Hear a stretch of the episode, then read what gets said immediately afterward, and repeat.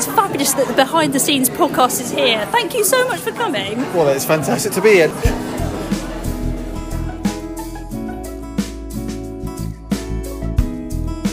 Welcome to the Behind the Scenery podcast with Tom Speight.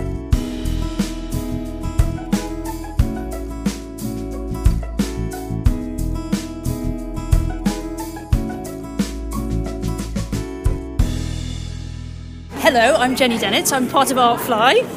And I'm Chris Dennett, the other part of Artfly. Maybe I'm the fly and you're the art. I don't know. Chris, would you like to describe what Jennie's wearing? Oh, uh, well, Jennie described it earlier as an air hostess from the future outfit. I think I saw a retro future yellow, oh, white, but I haven't seen these White boots. wedge How much were these? white wedge boots and a yellow jumpsuit. Is it a jumpsuit? And an, uh, what's this? A scarf? yellow, It's a- it's a lovely jolly scarf. neckerchief. Yeah, and some funny army bits with a hole in the top. Beautifully done, Chris. Thank and you. Jennie, would you like to describe what Chris is wearing? Uh, Chris is Chris is the jobbing artist. He is wearing uh, overalls. Is what he's wearing. Brown but, you overalls. Know, brown overalls, which which you know have seen a lot of wear today. He's been up and down ladders. Um, but this this is what you know. It's it's also very, I think, quite an eco look. The Right, so there's, overalls. there's some method to the madness, isn't there? Yes. So tell us what this exhibition, what's it called and what's it about? It's called Relax into 2050, and it's an adventure in solar punk. And our solar punk is a it is nature and technology in harmony, creating a more optimistic future, more sustainable future. It's really imagining that we have done all the things to get beyond the climate crisis, and actually the future is pretty nice. So we're sort of focusing on all the positive things that people are doing to get there already. So you'll see on this wall we've got. Well, let's take a let's take a little wander. Let's take a little wander over here. Chris, first of all, we've got some children's stuff, haven't we? Yeah, wonderful pictures. We asked the kids. It is These are Roose kids Primary from School. Barrow? Yeah, From- right. Roose Primary School, just up the road from here in Barrow. And we went in, and we were a bit worried about what they're going to come up with. But we asked them, "What is the future you want to see?" And we asked them. We brought in some very fancy felt tip pens, and we asked them to draw it and then write a few words about it. And some wonderful stuff came out. So we had we had the, th- the sort of things I loved as a kid with jetpacks, underwater trains, a, a, a manta ray that can carry you around and then fly. I think there was an anti gravity football boots. Oh yeah, Uh, anti, anti-gravity football. It's just like football, only more upsy downsy, which is my, one of my favourites. So the kids are optimists by heart. They're They not. are. They're not doom and gloom merchants. They're and this not whole, doom and This whole exhibition is about saying maybe we're going to be okay. Maybe we're going to have some fun, and maybe there's some things that are happening already that mean that actually we are going to be okay. Yeah, like it's worth remembering that as humanity has fixed crises before, we sorted out the ozone layer. We're still here. We haven't cooked ourselves. We haven't had a nuclear war. We can do it. We often fail, but we are. I think it's imagining. It's allowing yourself to imagine that we can do it, and that is very empowering. It, it, it- it's been in preparing for this exhibition. It's been immensely cheering. It's been a really nice mental space to hang out, and it it, it makes you focus on the positive things that are happening already to get there, and that it just takes it, it, it makes you. I think we can all feel very hopeless about it, can't we? And it just helps you to remember that that. If we keep taking the steps, one step at a time, we can make a better future.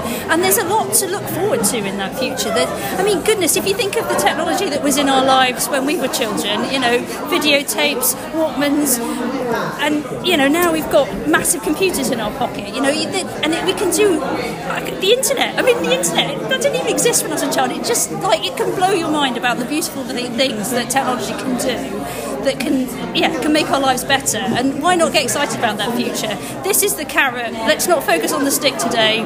We're all about what you, can, where we can go. Yeah. I mean, I see it as two sliders, really.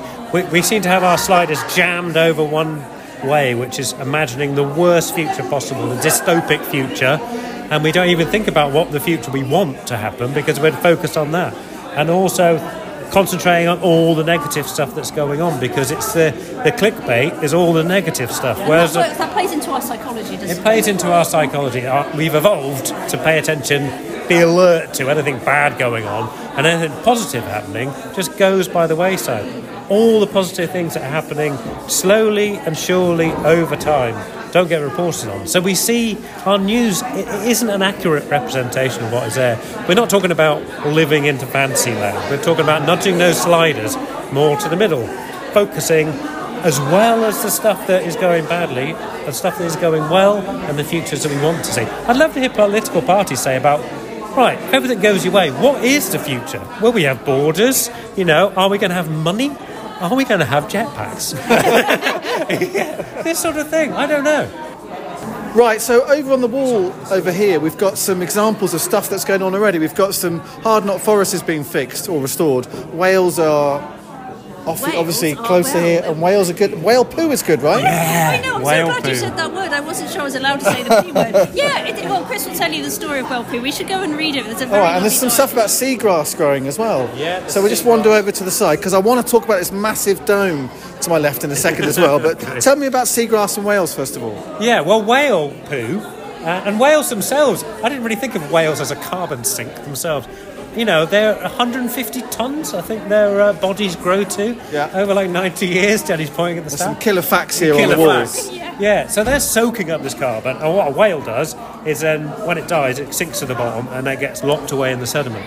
But more importantly than that, they eat things from like they eat squid uh, down at the depths, and they come up to the shallows, and they do their business in the shallows, and num num num num num num. All the microalgae up there eat that poo, and it creates this ecosystem that soaks up all the CO2, and then, uh, I mean, as well as biodiversity in the shallows, all of those creatures, when they die, go the same way as a whale. They go to the bottom, they become sediment, locking away its carbon capture, capture With a beautiful big whale. Yes. And the seagrass, that, wow, I'm really excited about the seagrass because this is something that is happening all across the Cumbrian coast. Right. So, Cumbria Wildlife Trust, with support from Natural England, um, Orsted, uh, they they have been surveying for some years now the, the seagrass, which, it, it, I mean, it doesn't look like much. It's the sort of meadows that are just out beyond the, the, the shoreline. Um, it looks kind of like a patchy lawn um, when, the, when the tide is down, but it's just the most fantastic thing for locking away carbon. It soaks up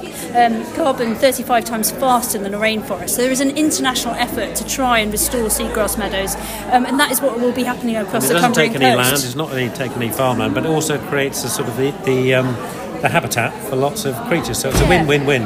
Win, supports win. fisheries, it's all that thing. So, so when you're in, when you're a part of our soundscape for, for this experience, is is the sound of these lovely volunteers here, Adam and Flo. Um, I recorded them on a beautifully sunny day um, out surveying seagrass near Ravenglass. And that's what they're, they're hoping to do. They're kind of working out which are seagrass beds that are actually likely to, to be worth restoring. Okay, well, let's have a little listen to some of that soundscape now because it's a real mashup of lovely sound. So let's just sit back and listen to that now.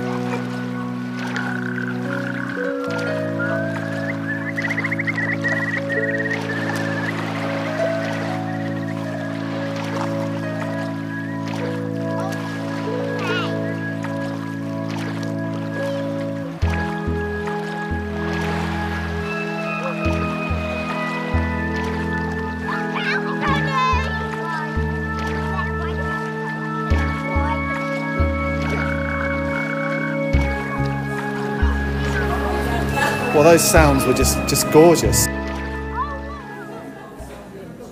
We're now going to go into a dome, uh, which is made out of kind of sheet. It's about, I don't know, about 10 feet tall. It's a bit like a kind of a massive children's kind of wigwam tent with a pyramid sort of shaped What sort of wood is this? This is coppiced hazel. Coppiced from hazel. Just near Beetham. it's that- beautiful from the coppice Co-op. So that will be regrowing as well because that's what hazel does. And these are lovely sheets that you've probably spent calico, hours I ironing. did, yeah, calico. Um, that, that's it, it's all equilateral, equilateral or isosceles triangles. Sixty of them. There's a lot of sewing there, Tom. I'm very proud The of whole, that the whole dome, or Yeah. wigwam as he called it, is uh, a geodesic dome. Of course it is. Yeah. I knew that. Yeah, you knew it. It's All right. hexagons, pentagons, and triangles. So if we just go and sit inside, um, and we can hear some of the sounds from the soundscape here. What's the purpose of the dome? What's going on here? Why have you decided to build one of these? So, we love the idea of the dome. It was invented by Buckminster Fuller, who actually had this whole ethos of these future homes built in the most sustainable way, Yeah. out of materials anyone could use and put together. And so that really sort of bled into the project. But we wanted to create, as Jennie said, a hug of a space. So a round space with comfy, comfy Where you sort of have to look at other people and Look at other people and you can gaze up. yeah. And what as just well. describe to us what we're seeing on the on the on the Yeah, screens, so, so these are the kaleidoscopic patterns. They're very mesmerising, and they, they are the, uh, the the images behind them. There's include there's a, a beautiful shot of, of Walney Island from a drone picture that Colin Aldred took. Um, there are there's um, some futuristic, sustainable cities in the mix, and then outside there's a mixing desk, so people can actually put things under the ca- camera, Okay. including their face, and and project themselves onto the dome, and then it sort of slowly um, turns through these kaleidoscopic cycles. So just like you would put a kaleidoscope to your eye and see Yeah. those lovely jewel-like patterns, you're instead lolling around on a comfy seat the- and gazing up at the projection. and there's onto room the for about sort of eight to ten people to sit here on comfy chairs, big cushions, and, and in fact the whole the whole exhibition is very interactive, isn't it? You're wanting people to take part, to pick things up, to listen to things, to touch things. Yeah, very much so. We're, we're, we don't like a sort of passive exhibition. We want people to get involved, have a play. It's nice looking around actually and seeing people play with the sort of slow water tank and lying back in the. Uh, the dome and then playing with the kaleidoscope to affect the dome out there. That's exactly what we want. We want people to sort of play, get involved. Often involves kids going first and then uh, encouraging the grown-ups to have a go. Often you know, the way, showing how it? it's done. But yeah, that's exactly what we And want. And what do you want people to walk away from this space thinking, feeling? I want them to feel uplifted. Like it's. It, here is designed to be a sensory pleasure, so it's all very comfy. You'll note the um, fluffy cushion there made of merino wool that looks like seagrass. You can run your fingers through that and just listen to these world fixing people planting carbon sucking seagrass and oh yeah just fixing stuff. And Yeah. that, you know children it also includes children's visions of the future um, and ch- the sound of children playing. I mean what could be happier? That's the thing. It's like we, ha- we have a future. Let's dream up a good one. We want people to bathe in positivity. yes. Um, and it's and it's here until the end of January, isn't it? I think.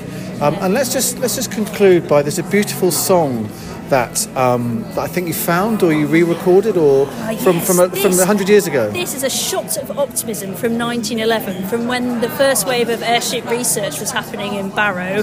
Um, before it went wrong, mind, the airship story came to a bit of a halt there, but so much of the research started here in Barrow, and it's being rediscovered. Solar airships are the thing that is going gonna to. why, why do airships matter? Why are they a positive thing? because they're- this is the future of low carbon air travel, Tom. We're all going to be flying around in solar airships. They're great. They fly low, so you get great view, quiet, non polluting. And they can park anywhere, You can park anywhere. including I mean, Barrow Docks. Yeah. so thi- this. So the so the story behind this song is yeah, so this, this was written um, in 1911 when they were imagining what the what the future of the airship industry could be in Barrow. So they imagine a passenger service that goes from Walney. You can take a day trip to Belfast and go and have um, you can go and have a lovely day trip in Blackpool and then be home in time for tea back on Walney. And it's just it was such a, a lovely thing to feel that optimism from from that past. And uh, yeah just it, that was part of the thinking behind the exhibition just that lack of optimism in our lives. It was it was such a beautiful moment listening to it at the Dock Museum that it became part of this story that we wanted people to to yeah remember that sense that futures can be good. We can imagine a better one for ourselves and go build it Jennie and Chris Dennett, thank you very much indeed. It's, it's a wonderful space to be here. The, atmosphere is just full of smiles and vibrancy. Let's listen to that song. Well done on a great exhibition.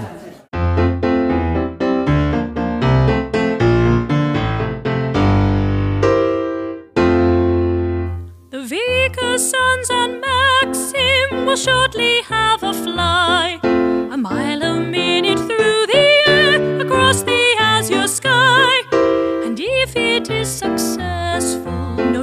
there soon will be a regular daily service.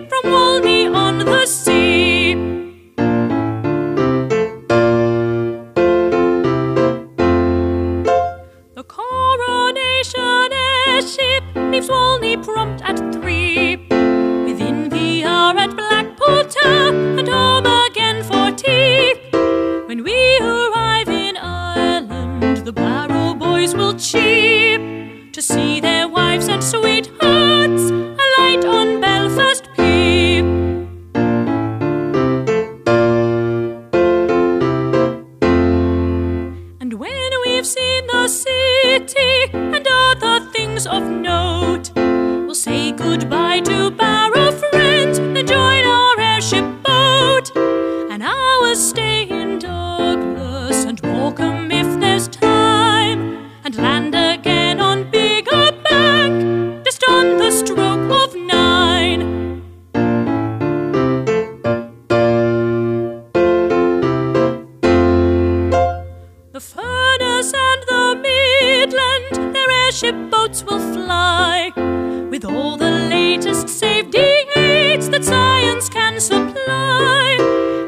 graceful as an eagle, will rise and soar away and reach New York in safety.